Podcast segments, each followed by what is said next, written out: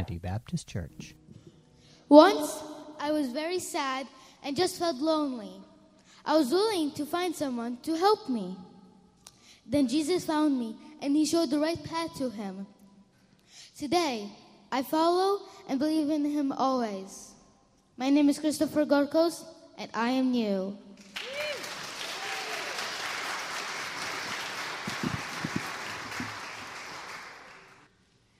Month of Nisan, in the twentieth year of King Artaxerxes, when wine was before him, I took up the wine and gave it to the king. Now I had not been sad in his presence. The king said to me, Why is your face sad, seeing you are not sick? This is nothing but sadness of the heart. Then I was very much afraid. I said to the king, Let the king live forever. Why should not my face be sad? When the city, the place of my father's graves, lies in ruins, and its gates have been destroyed by fire. Then the king said to me, What are you requesting? So I prayed to the God of heaven, and I said to the king, If it pleases the king, and if your servant has found favor in his sight, that you may send me to Judah, to the city of my father's graves, that I may rebuild it. And the king said to me, The queen sitting beside him. How long will you be gone? And when will you return? So it pleased the king to send me when I had given him a time. And I said to the king, If it pleases the king, let letters be given me to the governors of the province beyond the river, that they may let me pass through until I come to Judah. And letter to Asaph, the keeper of the king's forest, that he may give me timber to make beams for the gates of the fortress of the temple and for the wall of the city, and for the house that I should occupy.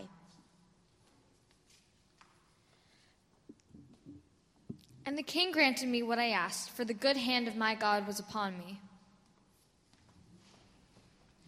Then I came to the governors of the province beyond the river and gave them the king's letters. The word of the Lord.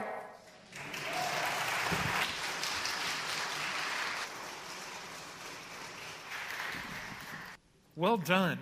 Thank you. And Jennifer, thanks for directing that. So last week we we started this series called Extraordinary, and we um, we established three things. The first thing we established is that no one really wants to be ordinary. That nobody wants just an average, ho hum existence of a life. Every one of us wants, wants more than ordinary. We want to be extraordinary. There's something in our soul that wants more than average. So we established that. The second thing we established is not coincidentally, God has designed us to want that. See, whether you believe in God or not, whether you believe in the Bible or not, the, the reality is we all have this thing in us that wants to be extraordinary, and the Bible teaches that God has designed us to be extraordinary. He has designed us to, to rule and subdue and, and, and to fill. He's designed us to do these, these good works that He prepared in advance for us to do. He's designed us to step into this abundant, extraordinary life that Jesus came to give us. So the fact that we desire it is right in line with how God has wired us. So we, we established those two things. The third thing that we established was that even though we desire to be extraordinary, and even though that God has wired us to be extraordinary, the majority of us see ourselves as very ordinary. The majority of us settle for ordinary. So, why is that? If we have this desire, and if God has placed this in us and, and given us this ability to, to do that, why is it that we live just these ordinary lives?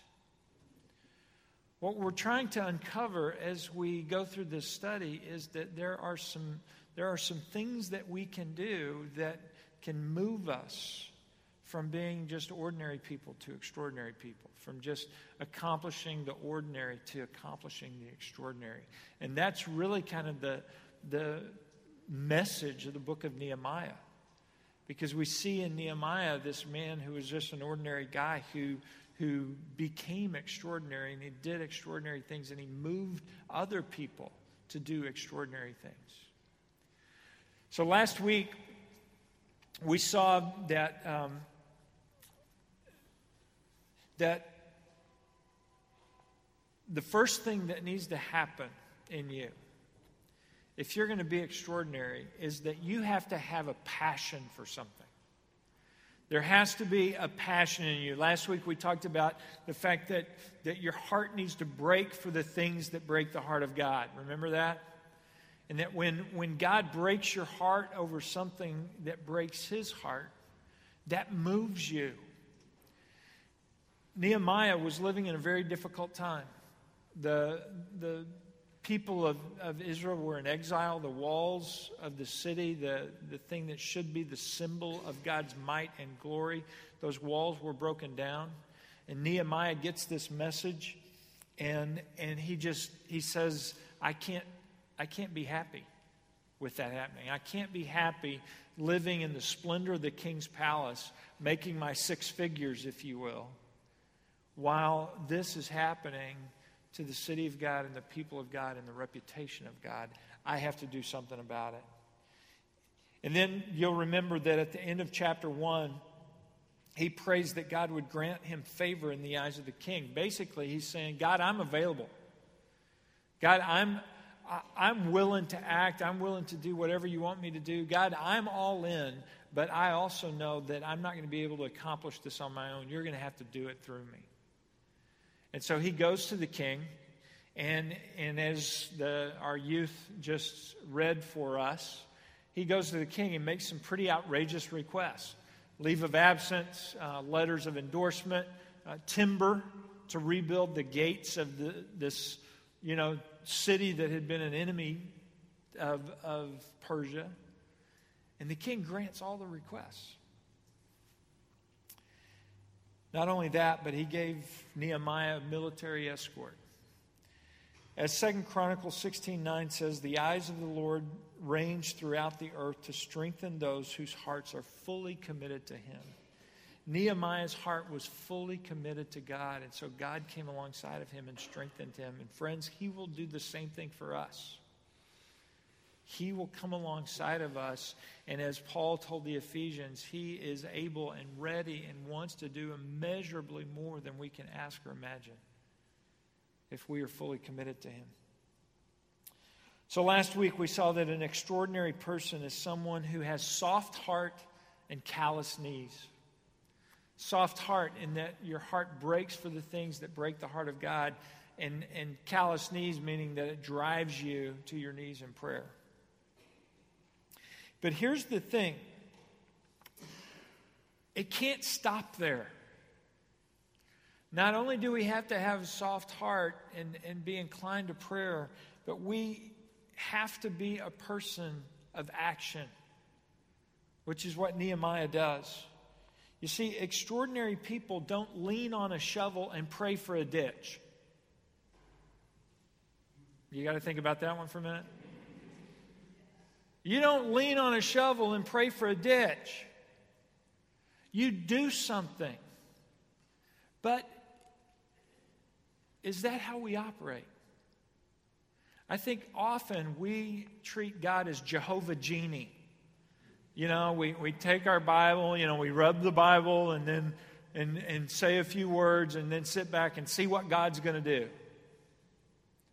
But, friends, God doesn't operate that way, never has. God wants to do amazing things in us and through us. But we have a part to play.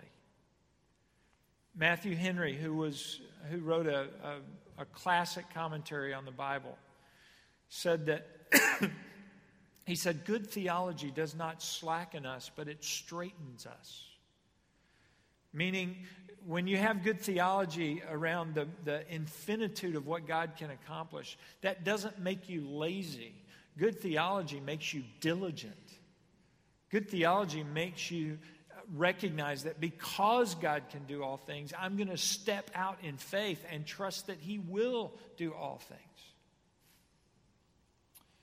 The question is is that what we do? Do we sit back and pray that God will act and then just kind of watch? Or are we diligent? The book of Proverbs has a lot to say on the subject of, of planning and diligence. Proverbs 14 23 says, All hard work brings a profit, but mere talk leads only to poverty. What's the point? Don't just talk about it, do something. Don't just talk about it, do something. Proverbs 24 to 27 says, Do your planning and prepare your fields before building your house. Meaning, you don't just jump in, you got to assess what's going on, you got to make your plans, and then you act. You have some forethought on this, you, you think about this.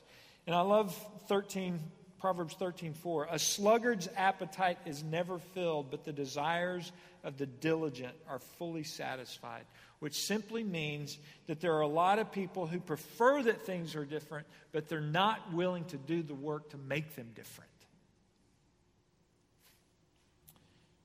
It, it's the diligent person. It's the diligent who plan their action and then act upon it and see it through, and it's that person that's ultimately satisfied. You see, it's one thing to want things to be different, and it's another thing to actually take the steps that can bring about change. Um, if we learn anything from Nehemiah, it is that in order to see change take place, in order to move from ordinary to extraordinary, you start with passion and prayer but then you have to sit down and you got to put a pencil to it. You have to ask what, what's, what is it going to take time, resources, commitment, and then you take action. You see, you put passion with purpose. If you want to get a promotion at work, what do you do? You guys must not have been promoted recently. what do you do? you, you find out what your boss wants you to be doing, and then you figure out how to do that thing better than he or she has ever seen it done. That's what you do, right? I don't know, haven't been promoted. So, um, that principle that's true in your professional life is also true in other areas of your life. You want an extraordinary marriage? It's going to take some work. You can't just expect to go from ordinary to extraordinary. You want more than just the average run of the mill, oh, this is okay kind of marriage. If you want an extraordinary marriage, what do you need to do? You got to make sure your wife is happy.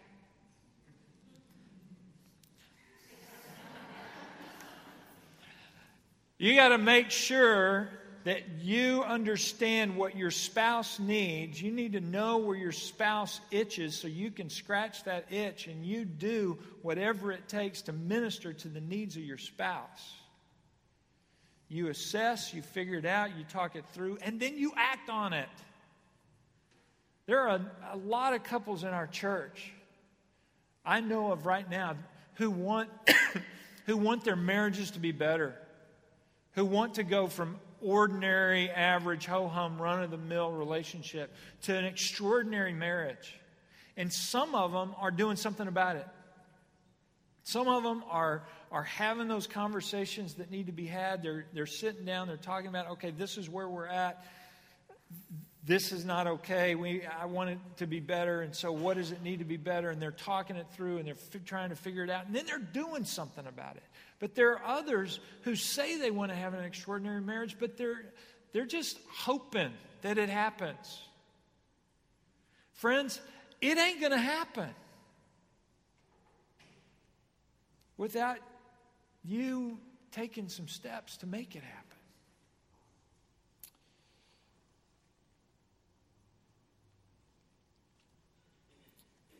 The same principle is true in every area of our life.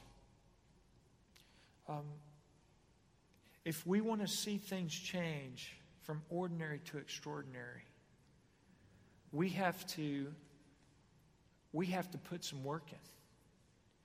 We have to take the steps. We have to be willing to make a change. The same thing's true in our spiritual lives.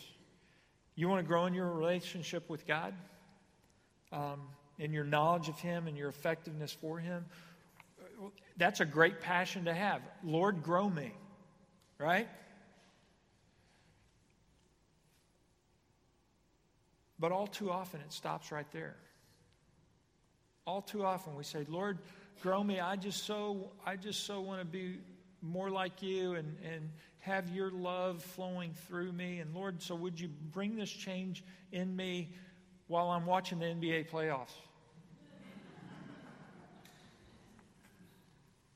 It's not going to happen. If you want to grow spiritually, you've got to have a plan. Some of you come to me and say, Keith, I don't know Romans from Reader's Digest. What do I, how, what do I need to do? Well, it would help to start by reading Romans, right? I mean, what's your plan? You need, you need a plan that I'm going to I'm to get in a small group where I'm going to learn some stuff. And and we got all kinds of uh, small groups around here where you can jump in, you can start learning the scriptures with other people, and you can learn how to, to how to um, serve and love in community, and that's a great thing. Uh, you need to read authors other than Nicholas Sparks and David Baldacci. You know, you need to you need to read some guys like Keller and and Stanley and Ortberg and Tozer and you know, you, you need to think about so, what am I filling my mind with? You need to serve. You need to find a place where you can give your life away, whether it's in this church or outside of this church. Those are the things that you need to do if you want to grow spiritually. But a lot of us just sit back and, Lord, please grow me. And he says, okay, but you got a part to play. Friends, God is committed to your growth. He's committed to bringing to completion the work He began in you. Philippians 1 6. God is committed to, to taking you from ordinary to extraordinary. But Philippians 2 says that we need to work out our salvation with fear and trembling. See, there's a partnership. God says, I'm all in. How about you? But too often we just sit back and say, God, you do it.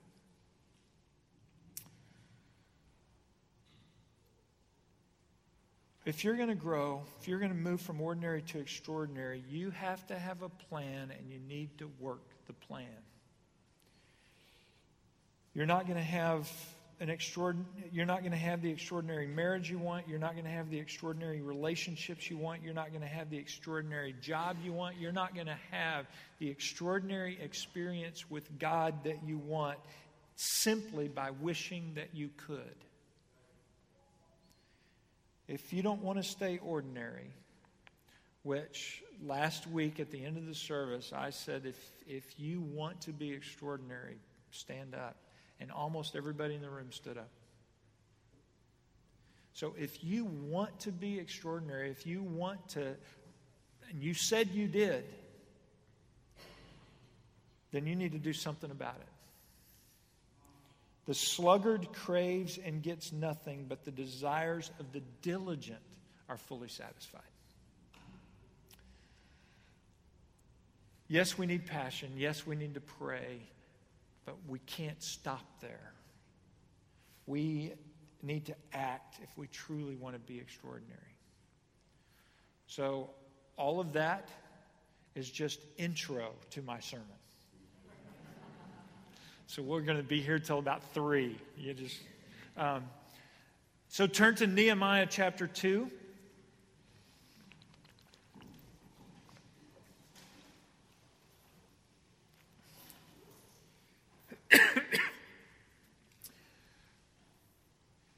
so Nehemiah has prayed. He spent four months praying, by the way. The, the difference between Kislev and Nisan is four months. And Nissan's not a car, it's a month. Um, and so he spends four months praying, and then he goes to the king. And he makes these requests of the king. He's got a plan. The king grants his requests. And after the plans are made and Nehemiah begins to act on them by going to the king, what happens? Verse 10. When Sanballat the Horonite and Tobiah the Ammonite official heard about this, they were very much disturbed that someone had come to promote the welfare of the Israelites. Skip down to verse 19. When Sanballat the Horonite, Tobiah the Ammonite official, and Geshem the Arab heard about it, they mocked and ridiculed us. What, what is this you're doing? They asked. Are you rebelling against the king? Make a note. If you step up to do something extraordinary, you will face opposition. Count on it.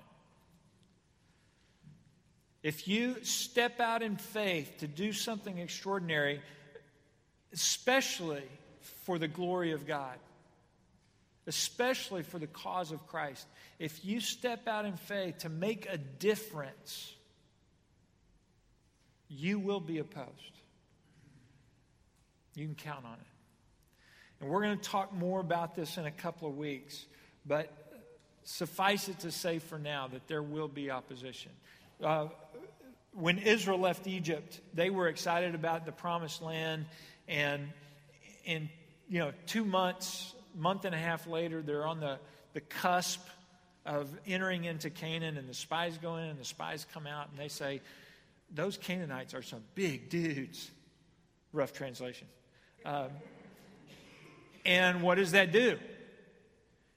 It puts fear in the hearts of the people, and the people bail.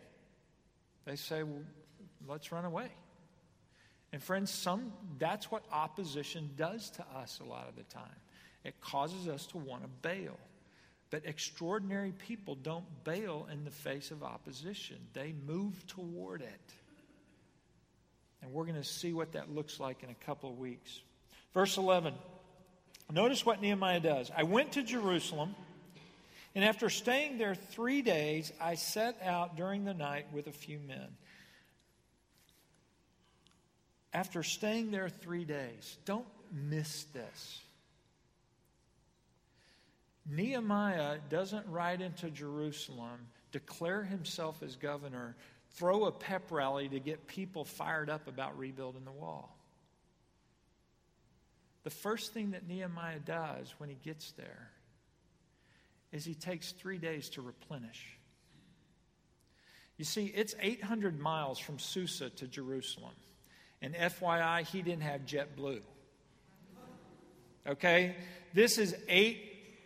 This is an arduous 800 mile journey, and he's got a he's got a caravan or a convoy or whatever they called it uh, with camels carrying timbers for the, for the gates and, and an army escort and all this stuff.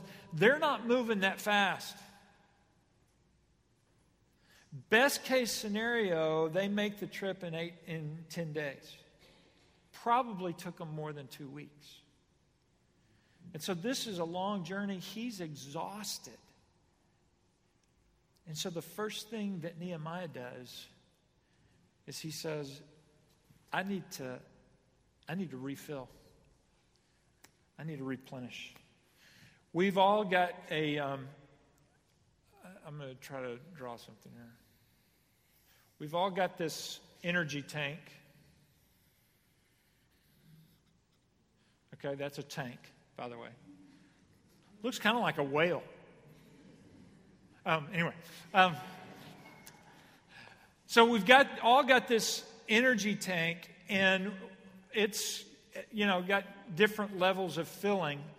But what we need to understand is our energy tank has holes in it, and it leaks. And so, as we expend energy, time, whatever, our, our vitality goes down.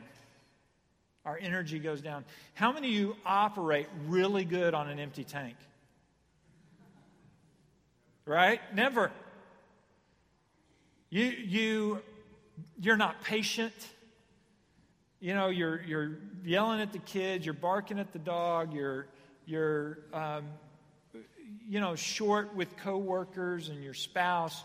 When you're, when you're running on low to empty, you don't make good decisions and you drag people down, right? When do you make the best decisions? When, you when your tank's full. When do you inspire other people? When your tank's full. When, when do you get the most stuff done and the best stuff done? When your tank's full. So, what you got to do is you got to make sure that you got enough coming in to replenish so that it replaces what's going out. That's what Nehemiah does.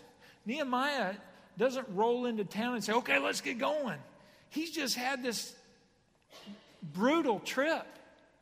He knows he has an extraordinary task ahead of him. So the first thing he does is he takes three days off. What does he do for those three days? I don't know. All I know is he didn't work. All I know is, is he did something to refill, replenish his tank. And friends, we got to do the same thing. If we're going to be extraordinary, we can't, we can't operate down here. We have to operate up here. And we got to do what we need to do to fill our tanks. Okay, I got two questions. First question How full is your tank right now? Turn to the person next to you and tell the person next to you how full your tank is right now.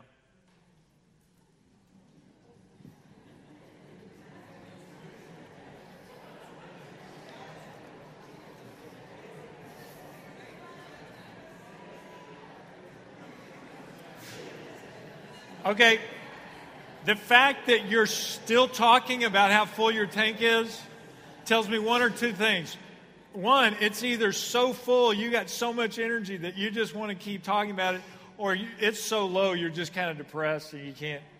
Yeah, no. Um, okay, so second question Whose job is it to keep your tank full? Yeah, it's your job. Nobody else can fill your tank for you.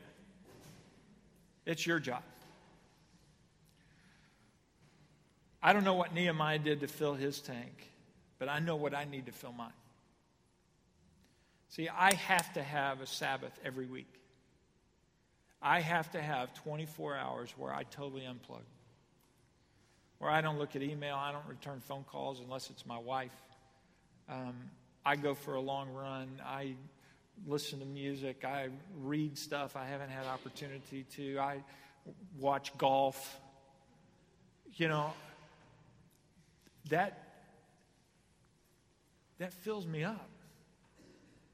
I have to have a Sabbath every week or, or, or that starts running out more than it's coming in.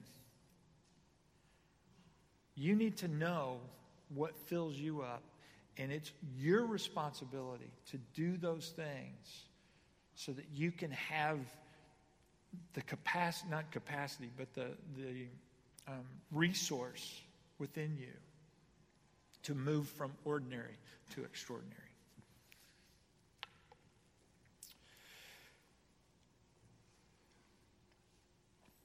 So he replenishes, he gets his tank full, and then he takes some guys with him to survey the situation. It says, I set out during the night with a few men.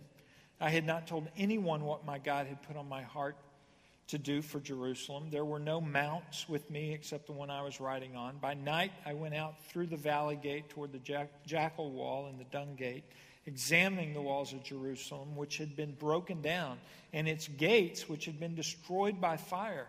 Then I moved on toward the fountain gate and the king's pool, but there was not enough room for my mount to get through. See what Nehemiah does after he spends a little time refilling his tank, he says, I'm going to go out and I'm going to assess the situation. In other words, he embraces reality.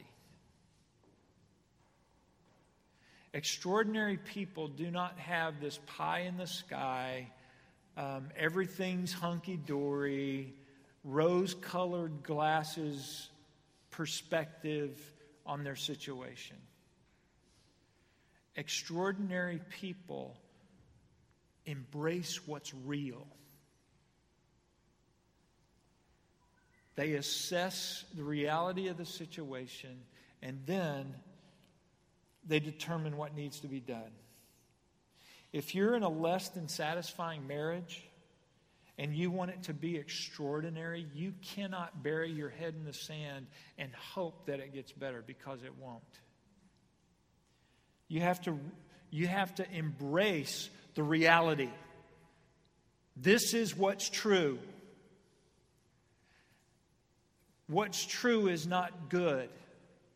Therefore, these are the things that must be done for it to be better. That's what an extraordinary person does. They embrace reality. Um, if you're in a less than satisfying job, work situation, you embrace reality. You say, here's, here's what's true. Here's the part that I'm playing. Here's the part that I can do something about, and you do something. Ordinary people who are satisfied with ordinary lives and ordinary jobs and ordinary everything just dull themselves to reality. Extraordinary people embrace it and they recognize it and then they do something about it. Um, we want to be an extraordinary church. And so, right now, what we're doing as a staff, what we've been doing over the last number of months, is embracing the reality of where we are. Here are the things that are broken. Here are the things that need to be fixed. Here are the changes that need to be made. We're trying to identify what wins in every area of the ministry look like because, because we see that what's happening isn't the best that it could be. Why is it this morning that two weeks after this place was full twice, why is it this morning that we're not full again? Why is it that we could have the kind of Easter services that we had, where 37 people were baptized and, and at least seven people came to faith, and, and it was amazing what God did. And yet, here we are and we're half full. Why is that? Are we satisfied with ordinary? Or do we want to be extraordinary? The elders have been talking with ministry leaders, all of our deacons, and over the last couple of months, three months, trying to establish what, what wins in each area of ministry would look like because we don't want to be ordinary.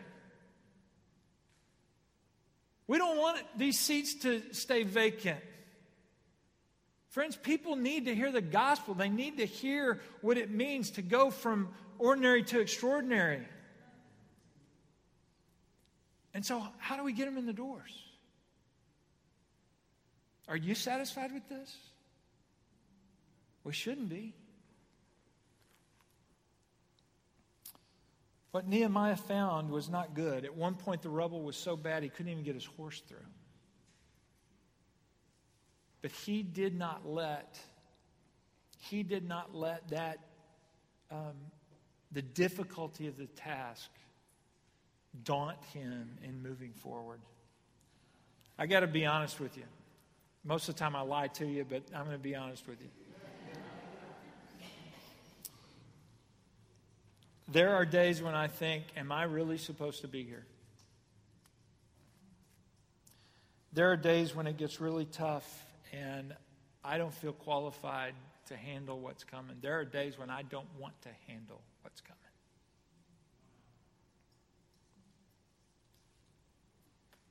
I have written uh, a letter of resignation.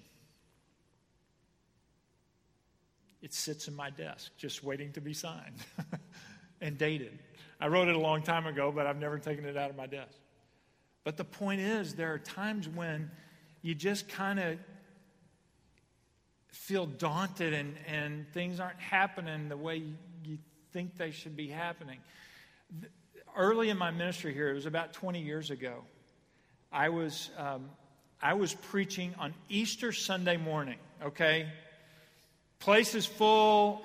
I'm doing the Easter message, and the, I'm at the apex of the sermon where I'm telling about Jesus' passion and what he did on the cross so that we could have life eternal. And a homeless guy that we had been trying to minister to walked in the doors, walked right down here. Meredith was there. Walked right down, stood right there, turned around, and began to yell at our congregation. I mean, yell. And he yelled, Keith Boyd is a heretic. Keith Boyd is an adulterer. And the fires of hell are going to come down on this place. I'm serious. So I'm going through my, my, my um, seminary notes sermon, sermon, apex of sermon, Easter sermon, homeless man. Okay, here it is.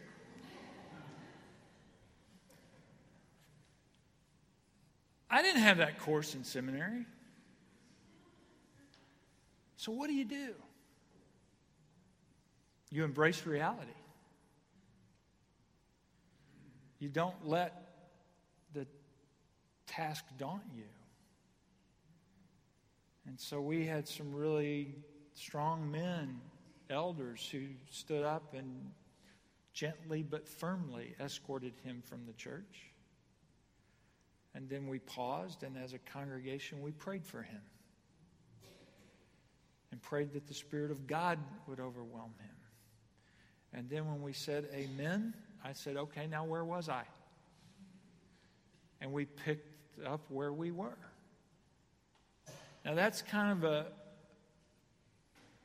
strange, funny, weird example, but the point is that sometimes things happen that you're not anticipating, and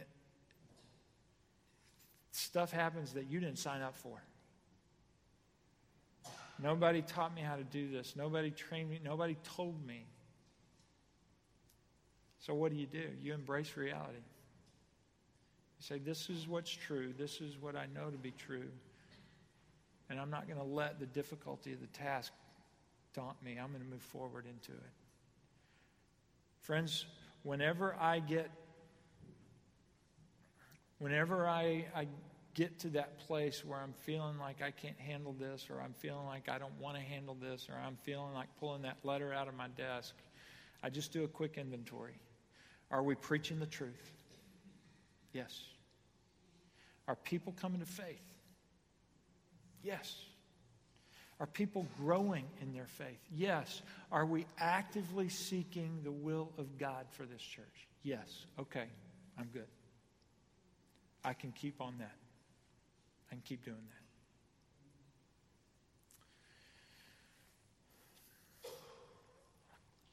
Here's the last thing I want us to see this morning. Verse 17.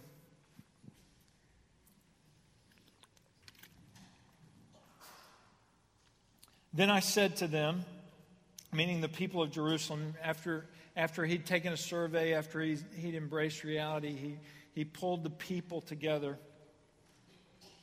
He says, You see the trouble we are in? Jerusalem lies in ruins, and its gates have been burned with fire. Come, let us rebuild the wall of Jerusalem, and we will no longer be in disgrace. I also told them about the gracious hand of my God upon me and what the king had said to me. Friends, extraordinary people are people with vision who cast vision. Um, and essentially, what vision is, is it is getting people um, fired out, fired up about moving from here to there. That's all it is. It's getting people to recognize that we can go from or ordinary to extraordinary. But what you have to do before you can really get people to buy into the, to the bliss and the excitement and the, and the greatness of there, you have to paint a picture of why it's not okay to stay here. You have to help them to understand that here is not okay. Friends, it's not okay that we've got a hundred plus empty seats this morning. Why isn't that okay? Because people need to know Jesus. People need to know the, the extraordinary life that God has wired them for and, and, and created them to be. It's not okay that the walls are in rubble and that the, the city and the people and the reputation of God are in disgrace. That's not okay. We can leave it that way and then we could just be ordinary. Or we can go there and be extraordinary. And we can rebuild the walls. And we can restore the glory that was once here by putting the gates in place and rebuilding the walls. And, and, and God's glory can shine here again. See, that's what Nehemiah did for the, for the people. He had the vision, he cast the vision, but he had, them, he had to have them see that here is not an okay place to stay. And we got to go there. And he motivates them in verse 18 by saying, Here's what I did. Here's what the king said. And you know what? God is in this because God granted favor and God is, is doing something. Friends, if you, if you need motivation for the fact that God is in this, just go back two weeks and there were 37 baptisms. God is in this. God is in this. God's hand is on this. And all we have to do is remember that God's faithfulness in the past will be faith, he will be faithful in the future. And what the, how they responded, verse 18, they replied, Let us start rebuilding. So they began this good work. I love that. Nehemiah cast vision and they said, Yeah, we don't want to stay here. We want to go there. We want to go there. And so they jumped in. Extraordinary people have great passion, but they couple that passion with purpose. Have you thought about where you want to be in your career? Most of us have. Kind of have a plan, kind of have a, a path for that. But have you thought about where you want to be in your relationships? Have you planned that?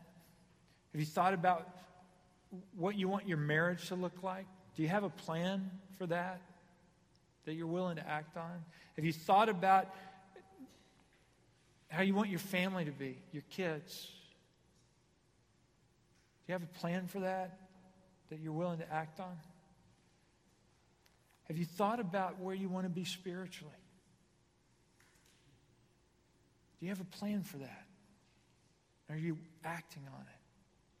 Have you thought about what God might be calling you to do, to be to stand in the gap and to be a part of something that's bigger than you.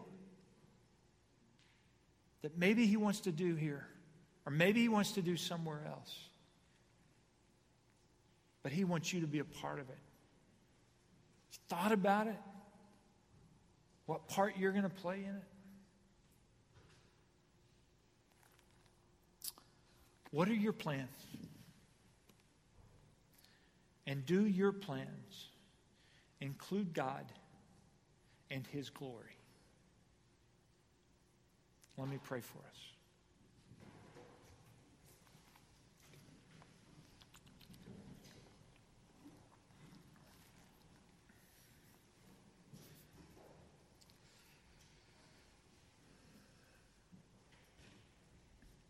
Lord, I thank you that you called us. You, you wired us. You created us to be extraordinary people, to do extraordinary things, to accomplish extraordinary things, to enable others to accomplish extraordinary things. And I am so grateful, Lord, that, that a week ago, almost everybody in this room stood up and said, I want to be extraordinary.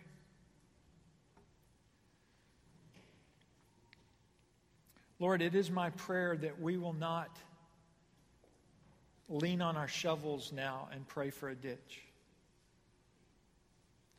but that we will roll up our sleeves and get in there and do the work that it takes to rebuild those walls and restore your glory. Lord, I pray that you will help us to be thoughtful and determined that we will embrace the reality of our situations and then determine how we can move into that reality and make it better.